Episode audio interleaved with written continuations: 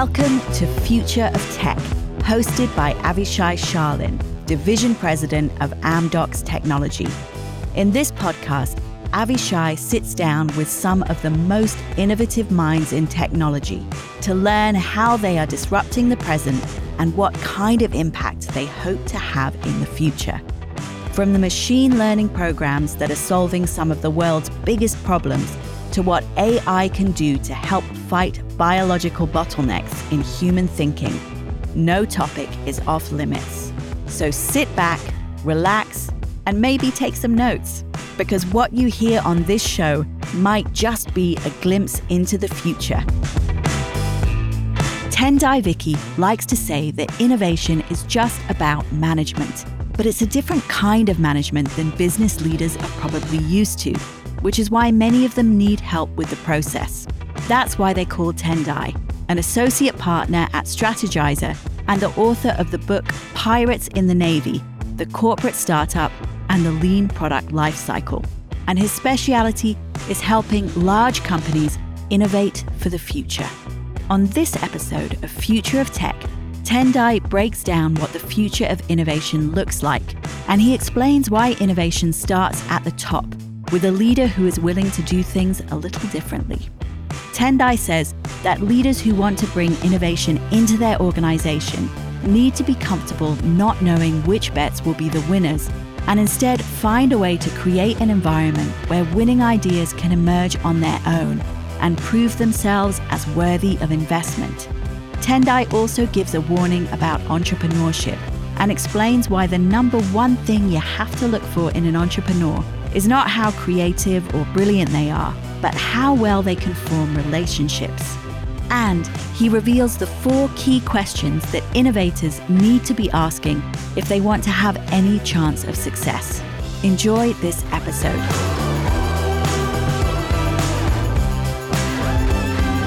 Future of Tech is brought to you by Amdocs Tech. Amdocs Tech is Amdocs' R&D and technology center, paving the way to a better connected future by creating open, innovative, best-in-class products and continuously evolving the way we work, learn, and live. To learn more about Amdocs, visit the Amdocs technology page on LinkedIn.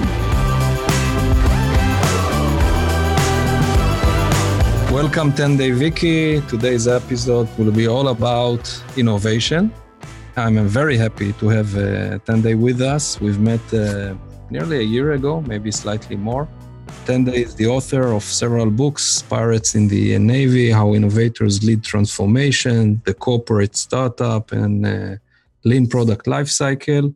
And um, welcome. Thank you. Thank you. A real great pleasure to be here. Good to see you again. How are you? Yeah, I'm good. I'm good. You know, surviving all the interesting things that are happening in the world so let's start maybe with uh, some background. Can you share with me, you know, how it all started? How, how, did you find yourself in technology? How did you find yourself involved in uh, in tech? By accident, really. Right. I started my career as an academic. I have a PhD in psychology, so I spent a lot of time, like almost 12 years, just as an academic teaching organizational behavior. And then I just happened to, um, I went to a conference and I met really wonderful lady there. Her name was Jennifer Eberhardt. She worked at Stanford University. So she invited me over there to do some collaborative work on psychology. I used to do psychology of group behavior and organizational behavior and things like that. And it was when I was there, I spent like a year and a couple of months there. One of my children was born there during that time.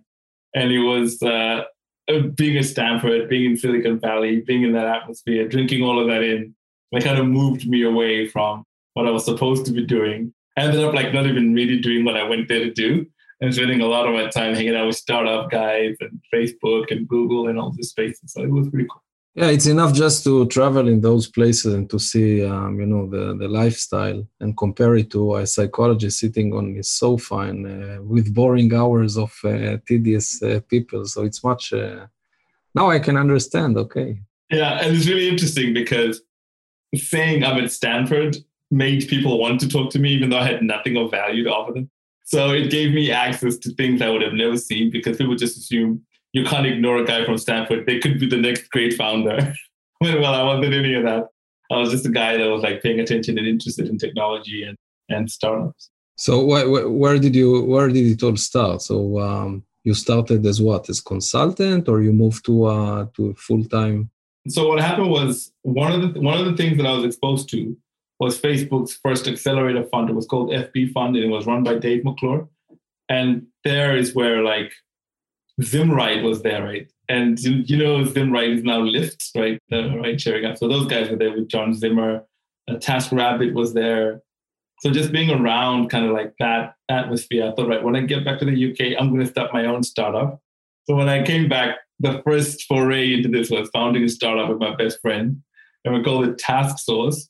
And it was supposed to be like a platform where people can post like odd jobs they want done. And then like people sign up. But yeah, we didn't do very well with that. Like it turned out I have no idea what I was doing. and so we didn't make any money. After like a year or two, we kind of shut the, the platform down and then like just sort of thinking and reflecting about what happened is when I started sort of you know reading around lean startup and all that, and that's what then moved me to consulting really over like you know a few years. And what made you focus or concentrate um, in innovation and the whole science around it? What drove you to there?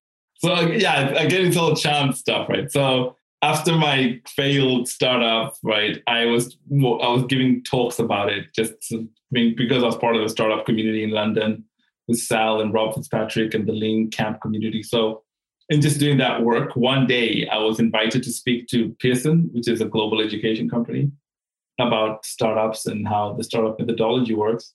And I gave the keynote, and then two weeks later, they invited me to help them co-design their process. And then in doing that co-design, they invited me to join the team full time and join the team full time and stay with them for three, four years. That's where the book, The Lean Product Lifecycle, is actually based on my book, The Lean Product Lifecycle. It's based on that work we did at Pearson, describing that work and, and, and putting it in like, like a framework. And so that's that's how it happened. Like it wasn't even like I didn't intend for it to happen. But because I'm a former academic and I was working in these organizations, as I was learning how these things work versus what doesn't work, I was recognizing patterns.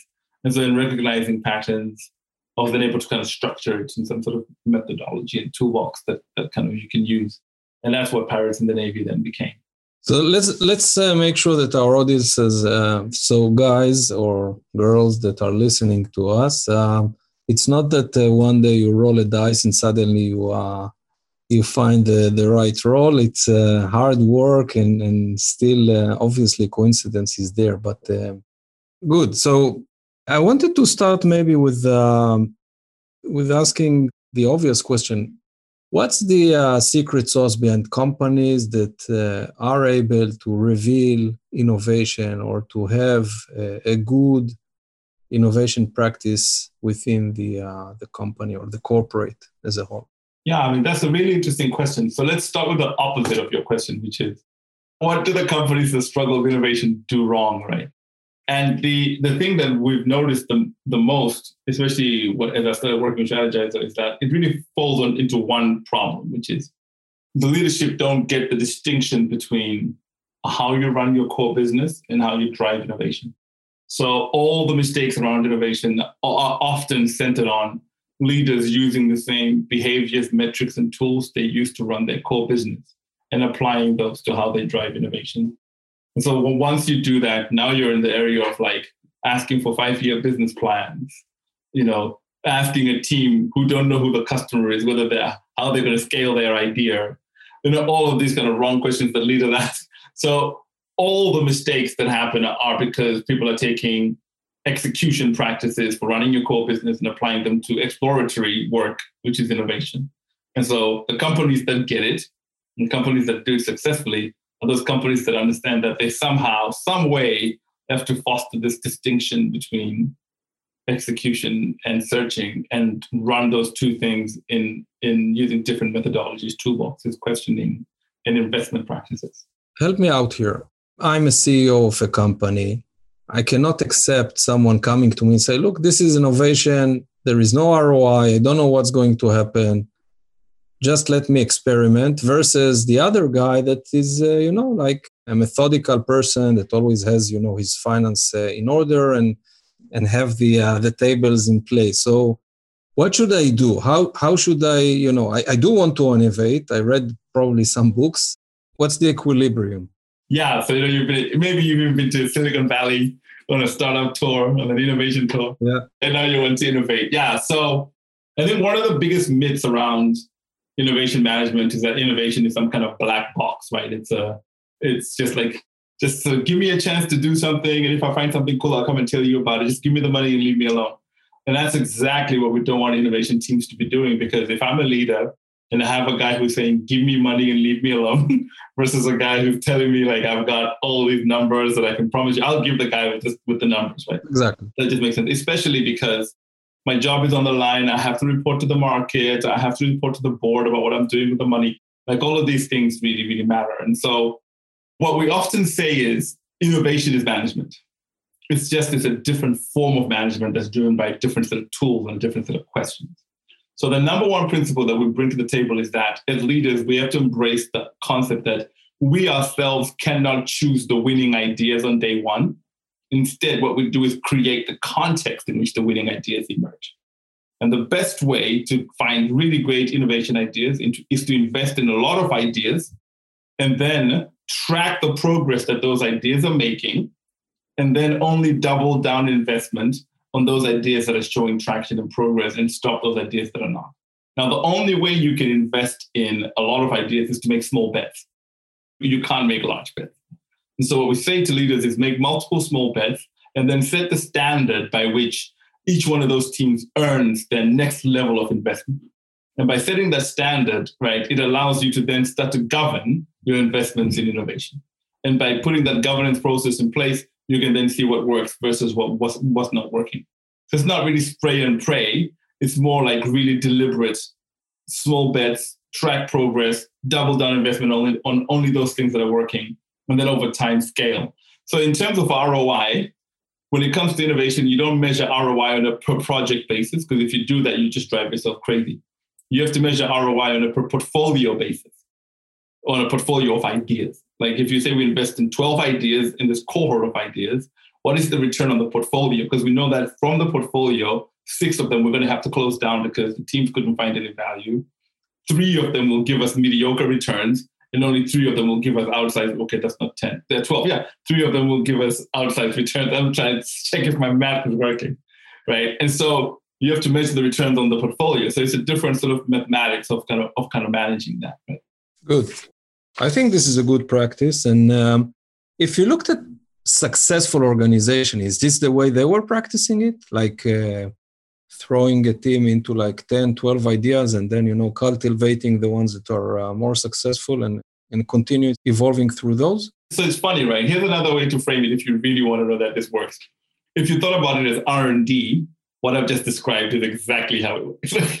and people are comfortable with that because because they understand that R&D and technology works that way. Some of the stuff is just scientists playing around, and some of the stuff will be useful technologies that will become useful. Some of the stuff maybe will kind of sit around for a while, and then somebody will say, "Oh yeah, let's use this for something else like ten years down the road."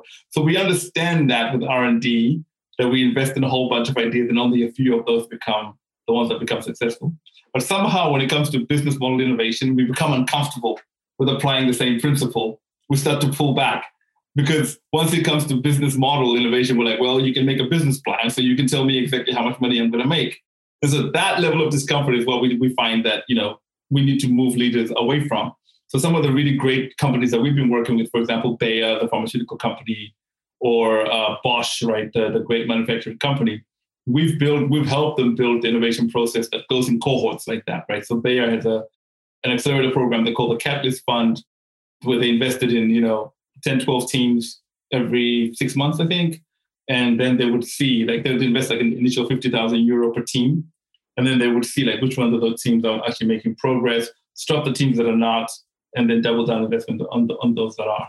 To an extent, it's very similar to the VC model. You know, they are investing in 20 companies 10 of them are mo- moving to the next stage and then five to the next and then eventually they have one of 16 or one of 20 which will you know hit the uh, unicorn and then later on uh, so it's very similar yeah so fred wilson from union square ventures right is a venture capitalist he says he works with the one third rule which is a third of his investments will fail a third will bring mediocre returns and he'll make all his money on the remaining third and that's a guy whose job every day is to pick winners because he's just getting pitched ideas all the time. Meanwhile, a CEO in an established company who only probably sees like four or five innovative pitches a year thinks that they can go, that's the one. I'm going to put two million in that one, right? Which is kind of weird. It's kind of like you don't even have enough experience or exposure to know which innovation ideas are going to work or not. Meanwhile, the people that do have a lot of exposure are telling you that the best way to do it is to make small bets and then see what's working and then increase invest on those teams that are showing traction. So that's what we try and encourage people and, and, and companies to do. Sort of, we call it active portfolio management or innovation portfolio management. And probably part of the success is also the organization or the people that are driving the, the inno- innovation. Coming with your specific background, how would you characterize the leaders that you need to have there? Probably this is not the uh, the ordinary. You will not put there a CFO that will kill it probably uh, immediately. You you need some some different uh, behavior within the initial core team. Yeah. So do you know what's really funny, right, Avishai, is that in my experience, I found that CFOs are really cool. Like they get the concept of returns from a portfolio. Yeah, yeah. I, will say it again. The CFOs are great because for sure my CFO is going to listen to this podcast and I still need a budget. So you're right. That's really funny. Okay. But because people tend to think that people in finance are kind of biased, but I think people in finance have one major frustration if you allow them to open up. And their major frustration is almost over half the people that promise them returns never bring the returns they promised. Like if you really like sit down a CFO and like put them on a couch like Sigmund Freud and say, yeah. tell me the thing you hate the most about your job. Like, man, yeah, these guys just make up the numbers and then they burn all the money, right? So then the question becomes, what if, and that's what we always say to CFOs, what if you people didn't make up the numbers? What if you gave them very small investments to go and actually figure out the right business model and then bring to you validated business models that you can then invest in more? Wouldn't that make life easier? And then they're like, yeah, that makes sense. But then here's the harder question for them in terms of practice, which is how much money would you be willing to part with for a team that doesn't have a business plan? That's where the hard. And then, so in some of the conversations we were having at Pearson, for example, we eventually landed at 50K. And that's why you see a lot of these innovation programs, they tend to give these teams in the early stages 50K, because that's a, a number that a CFO is comfortable with. Like, okay, let's let the team play with that. But after that, you have to bring me something that's much more useful that I can then invest in. Got you. And um, earlier, I've asked you about the CEO and how how he needs to handle it. Now let's take it from the other way around. I'm I'm entrepreneur in nature. I'm somewhere, you know, uh, a developer in a large corporate. How can I, as an individual, push a new idea into the enterprise? How can I make sure that it will happen and not lose faith and and and you know go out? What do I need to do? you need to get a new job. That's what you need to do. So for sure, for sure. After this comment about the CFO, yeah. the, so the struggle with intrapreneurs, I found two struggles with intrapreneurship movements from the innovation side. The first struggle is a lot of intrapreneurs I meet are actually not really authentic. Like they just want to like play around. Mm. They want like space. They just want to do like innovation theater. They want to do sticky note stuff, have idea jams and hackathons and all these things but they're not really paying attention to value creation. And that's what frustrates leadership sometimes because it's just like, so you guys did all this cool stuff in your lab, like, but what is the actual thing that is bringing returns that you've created? So we tend to push innovators to really be genuinely, authentically interested in discovering customer value and business models that work for their organization. So that's one half. The other half is the intrapreneur that tries to pick up all this brash behavior from Silicon Valley you know, it's like I'm, you know, I'm a pirate, whatever. You're kind of walking around the organization and sort of winding people up. And my comment for that is, you're not Elon Musk.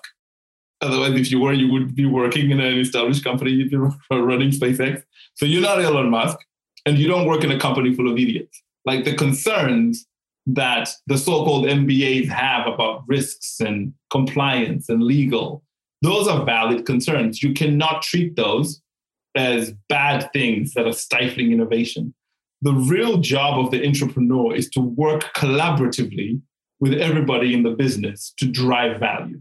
And so the best intrapreneurs are those that really understand that there's no innovation inside a large company that succeeds without other colleagues from other divisions touching it, like sales and marketing and legal and compliance and finance. So the question is, how do you build those relationships in a way that then allows you to sort of practice innovation in the in the right way?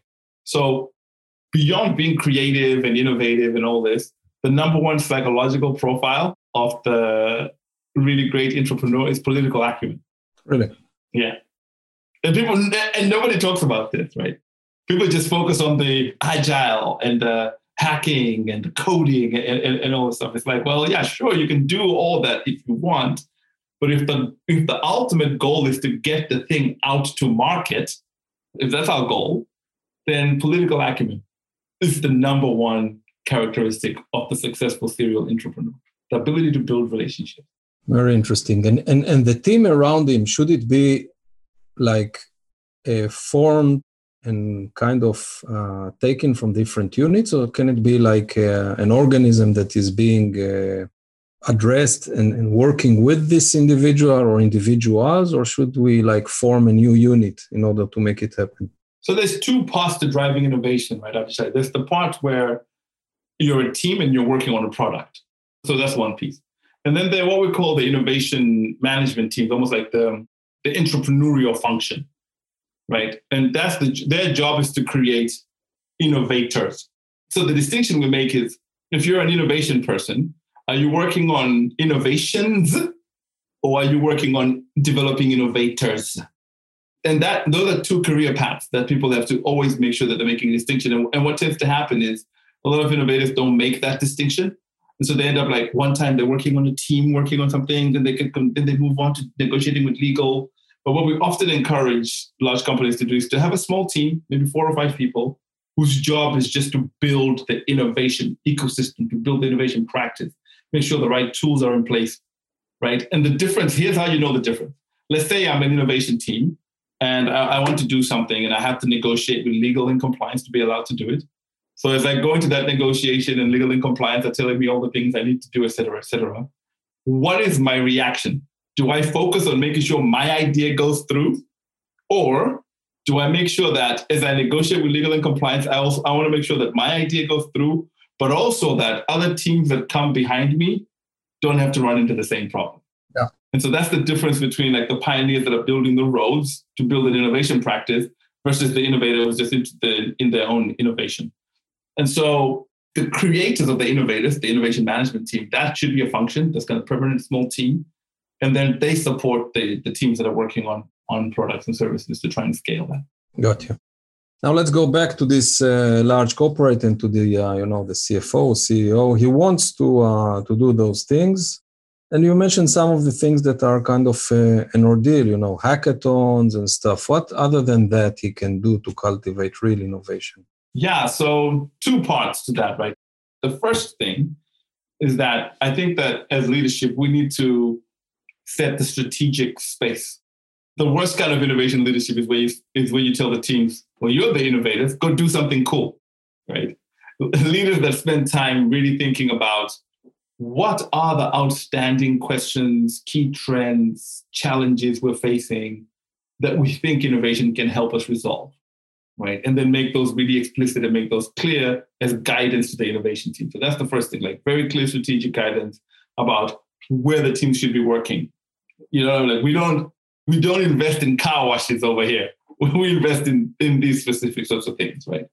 With that canvas, the next question then becomes what resources are available, especially time, because a lot of companies have a lot of money, but they don't have time for their people to do the work.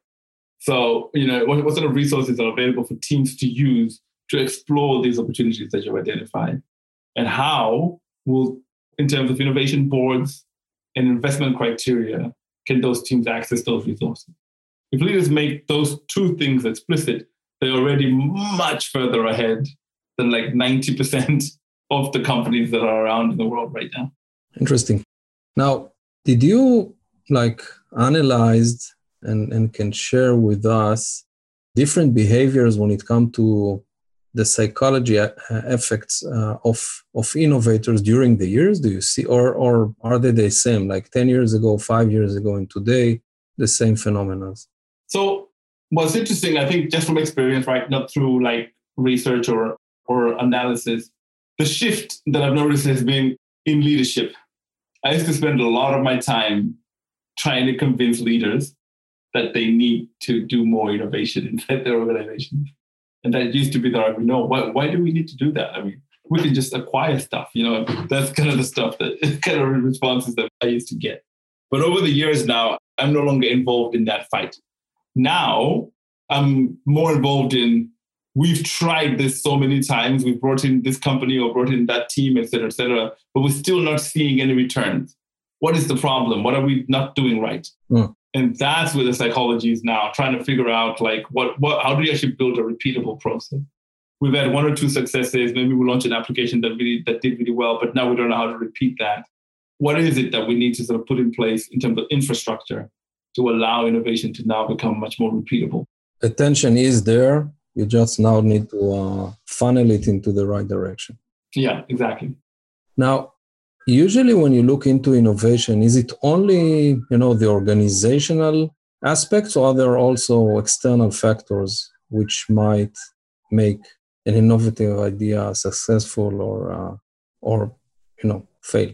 Oh yeah, so that's really important.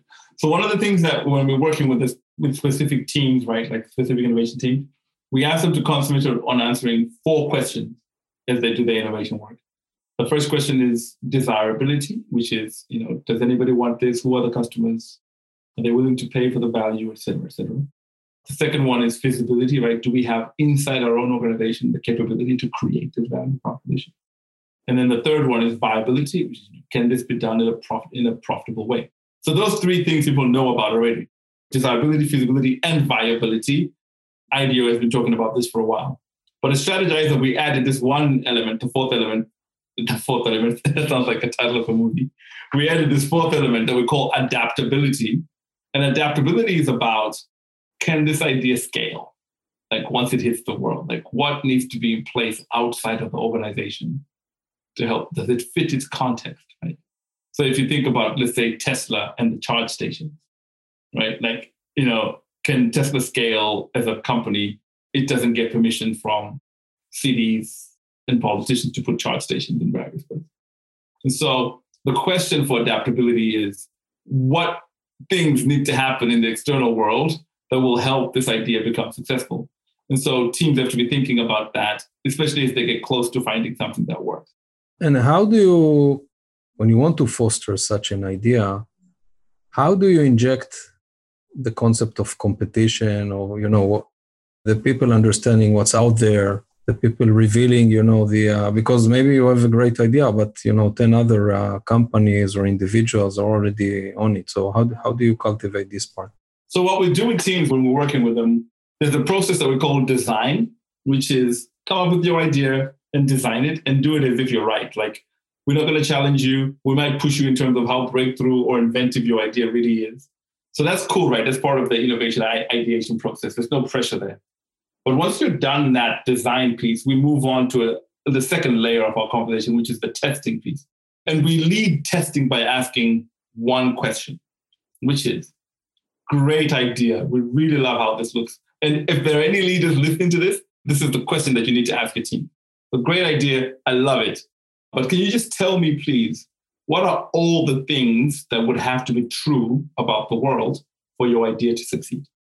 Right? Just asking that question forces innovation teams to flip to start, you know, critiquing their own idea. So I don't have to, as a leader, say, I don't like it because of X, I don't like it because of this, I don't believe this, etc. etc. We say, no, fine, like I can't pick a winner, but I want you to tell me what are all the things that would have to be true for your idea to succeed?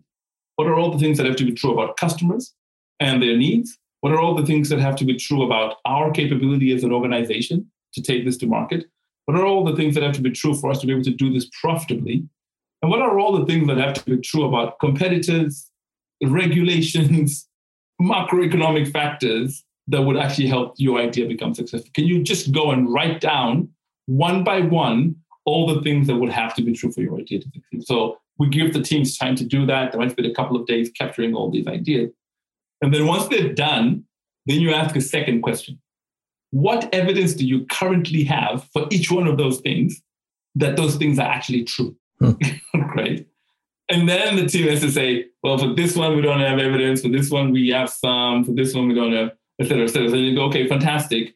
What are you now going to do to get that evidence? And what is the smallest level of investment you need from me right now to give you the space to go gather that in? And then they get that initial early investment and then they go gather that. But that's what then makes them go find out are there 10 other people that are already working on this? Do customers want to pay? Do et cetera, et. But what you've done is you've directed the team without degrading their idea. You've given them a chance to validate it through just reasonable questions that you ask as an innovation leader. My next question is kind of a mixture between something you wrote and uh, something that I was thinking about. You know, is there specific wordings that someone needs to use when he wants to address you know his teams or or uh, you know fellows to uh, to create this uh, spirit of innovation specific you know, um, you know phrases or do's and don'ts when you're approaching your team yeah so i don't know about i don't know about words i think it's more like if then scenario right so and everybody's watching so your so your teams are watching so so let's take you for example avishai right you got a few direct reports. And trust me, before they come to talk to you, they all sit down and go, oh, yeah, we're about to see Avishai. Avishai likes to see things in this way. So let's make sure that we are making sure that we're presenting things this way. Avishai typically asks these questions. So let's make sure we're presenting. So every leader, your direct reports, they spend all their time figuring out what sorts of ways of approaching you impress you, right? Yeah. So let's say one day you surprise them by flipping out just like losing it, like getting really angry about a team not bringing evidence of customer needs before they pitch you an idea. And then the next time you flip out about like, why are you designing a business model that looks exactly like the business we already have? And then the next time you flip out about, you don't need to keep pretending that you're succeeding when it's when, when the idea looks like it's going to fail. It's okay to fail. I'll celebrate your failure. I don't want you to pretend to be successful like the things that are, as leaders we reward and celebrate end up becoming the behaviors that our teams show around innovation, right? And so over time, as people start to figure out what sorts of things to bring to you and how to approach you, if you're asking the kinds of questions that foster innovative behavior, you will start to get that behavior from, from your team. Yeah. And also, I think that um, the fact that there is not specific you know list of things that you're always expecting and and you're steering yeah and challenging the team to to get out of the comfort zone is also uh, i agree and i'll write it down as as maybe as the the second thing uh, that i need to do you know after the you need to apologize to the cfo first. That's what you need to do. Yeah i'll do that and then i'll uh, start to, yeah.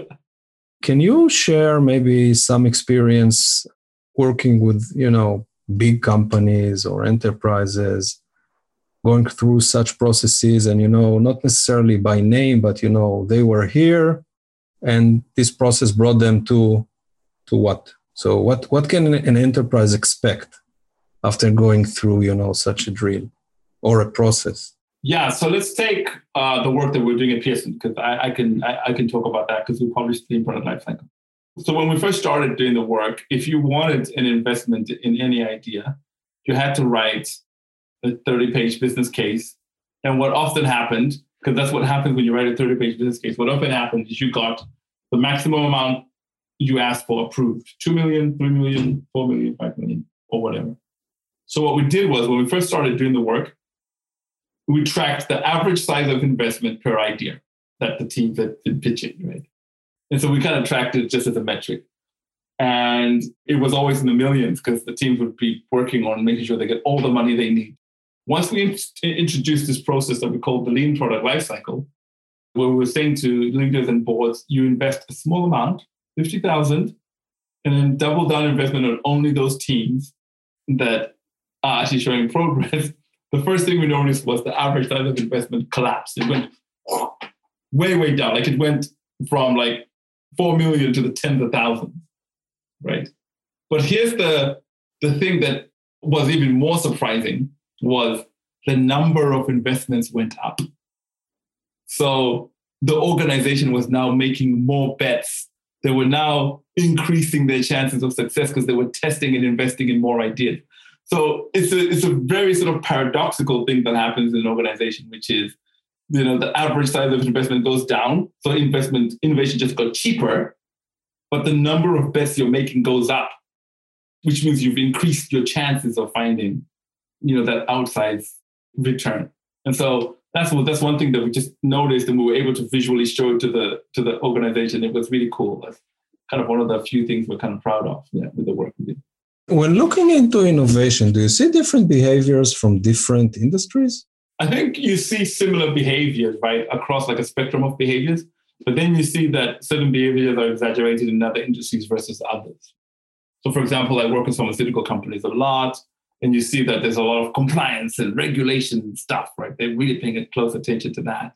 And that's probably similar for sort of banking as well. And then you move to other places where they're more focused on competitors and making sure that they're keeping up with, you know, you move to sort of fast moving consumer goods. You know, they want to move fast and create you know, new variations of. So you see similar behaviors, but the only like various things are exaggerated depending on on where you are, and you have to deal with those things. You have to deal with those things differently. And the same question: Do you see different behavior of innovation when you look into regions in the world? Like a specific region is more innovative than other, or specific area, or a specific uh, I don't know. So culturally, you will find specific parts of the world that are more entrepreneurial than others. But when it comes to large companies, I haven't seen very much difference. The one place in the world that has surprised me in terms of large companies and their ability to innovate is, is China. That's the one country where large companies just are just willing to do more. Right? They're just less conservative. And you would expect culturally that they would be because it's a conservative culture overall. But in terms of like business, like the large companies in China are much more willing to take risks and build ecosystems, right? Mm-hmm. And so I have, I have, a colleague called Greg Bernarda who, you know, studies like how companies, especially in China, rather than act like a homeowner and just improve your own house, they act more like a mayor. You know, they are focused on not just their company making their company better, but also on uplifting the the whole ecosystem by creating different things because they're not they're just not there right so they're building all this infrastructure themselves they're building their own payment systems they're building their own logistics systems. They're building their own so they're actually doing all this like crazy stuff. And then they end up with like unique unique companies. So people might say like you know alibaba is the amazon of china but alibaba is not the amazon of china. I mean they're only similar on the e-commerce side but the other stuff that alibaba has invested in makes it completely different. So that's the one part of the world and maybe because they just don't have any of the historical baggage that we have about what companies should do. That's the one part of the world where i've definitely seen that large companies are willing to take more risks. But outside of that things that just become a little bit similar. Do you think that you know artificial intelligence will come to a stage that the uh, machine will start innovating new stuff for us? So if the machine is learning the machine can innovate. In fact if the machine is learning and adapting how it works from the base of the learning, the machine is innovating. Already innovating, you're saying. Right.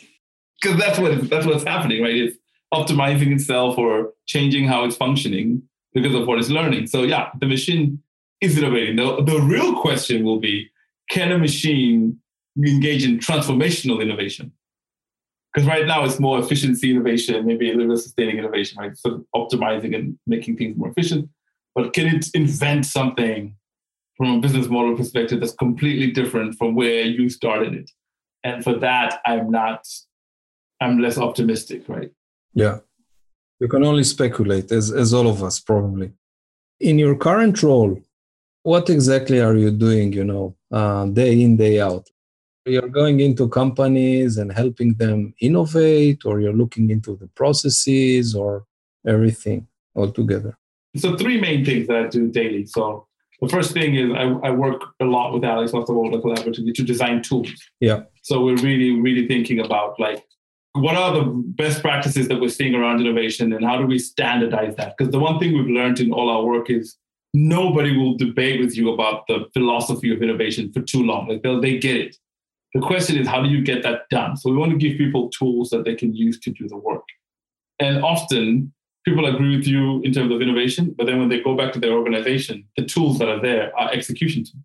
So they end up using tools that are not fit for purpose to try and do something. So we're trying to build a lot of the tools that and processes. So we're doing a lot of that. And then of course a lot of writing and content production. And then a third part of the work is then like we get a lot of inbound client requests, come and help us coach our teams on how to do this and do that. Can you help us design like um, you know our process for finding ideas, making decisions, investing, et cetera, et cetera. We call that innovation ecosystem building. So that's a lot of a lot of work we do as well. And are you practicing innovation as well within the company on your own? Within Strategyzer, of course, yeah, because we also have our own products and services. I mean, one of the things that we're really focused on, and this is Alex Osterwalder's vision, is that he wants it to be technology enabled services. So we're building a, t- a technology platform, right? Uh, the, the Strategyzer application, which people can go on there, design their business models, value propositions, capture their hypothesis, run their experiments, track their metrics, all in this one platform, and then get access to content as well, where they can learn how to do things, all on this like Cloud Academy one one sort of platform. And we're and we're building that out. We're not yet ready, but the goal is to say to companies, we don't want to be those consultants that are always around. Like you always have to rely on us for stuff. We want to help you build capabilities and then leave you with the technology to drive your own innovation programs yourself. This is to an extent addressing the question what needs to happen in order to succeed. Exactly, right. Yeah, and, and so I mean, one of the articles I wrote is it says how to how to stop relying on consultants as you try and drive innovation. And so the question becomes, how do you use the presence of consultants in your business to build the capabilities that then allow you to do this yourselves? Because I really believe that the question for contemporary business in the world that we're living in right now is entrepreneurship. Like, how do you drive entrepreneurship and innovation within your organization? I'm sure the contemporary question 200 years ago was, how do you get a consistent accounting system working? Or 100 years later, how do you get a marketing function and drive, you know, marketing within your organization? I believe that the question now is how do you get the entrepreneurship function built? And so in building, and, and we're trying to help companies build the entrepreneurship functions because we believe that that's going to become just as important as finance, marketing, sales, etc., cetera, et cetera. Obviously, entrepreneurship exists in every startup because otherwise it would not start. But at what stage does it uh, end and it become a, a, corporate that needs someone to guide him through uh, what innovation is all about? yeah, so that's so that's interesting, right? I guess you know there's a a lot of the contemporary startups that have become successful somehow managed to maintain the entrepreneurial culture. So Amazon has managed to maintain its entrepreneurial culture.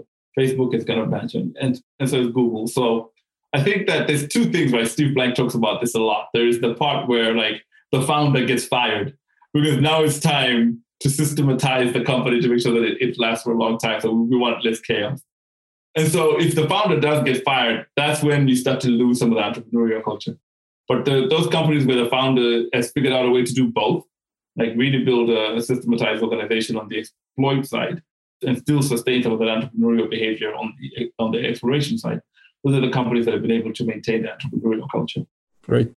Tendayi, we are almost reaching the end, and I would like to ask you some personal questions. So, um, what's your ambition? Where where you see yourself, you know, in like uh, three years' time, five years' time?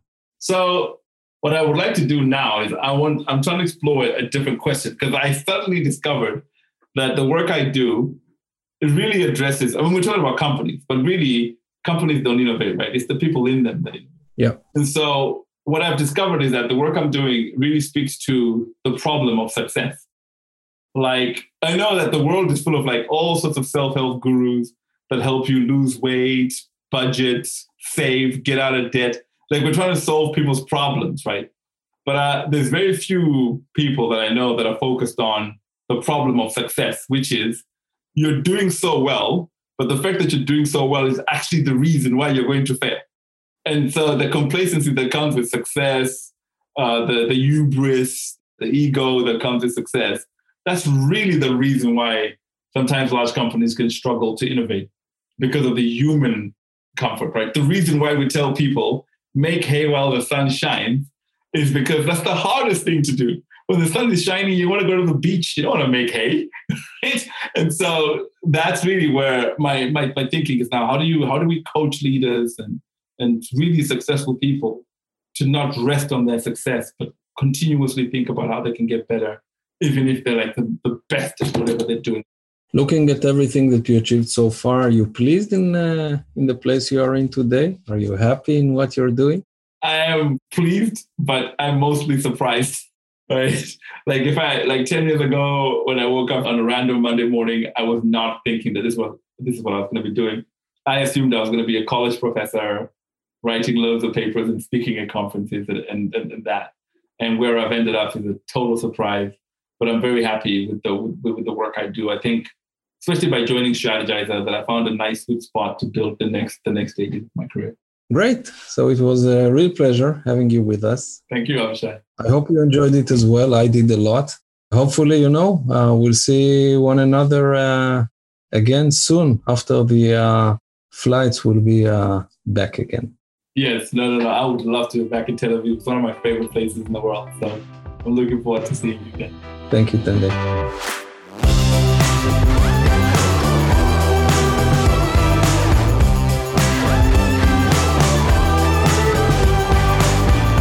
Thanks for listening to Future of Tech.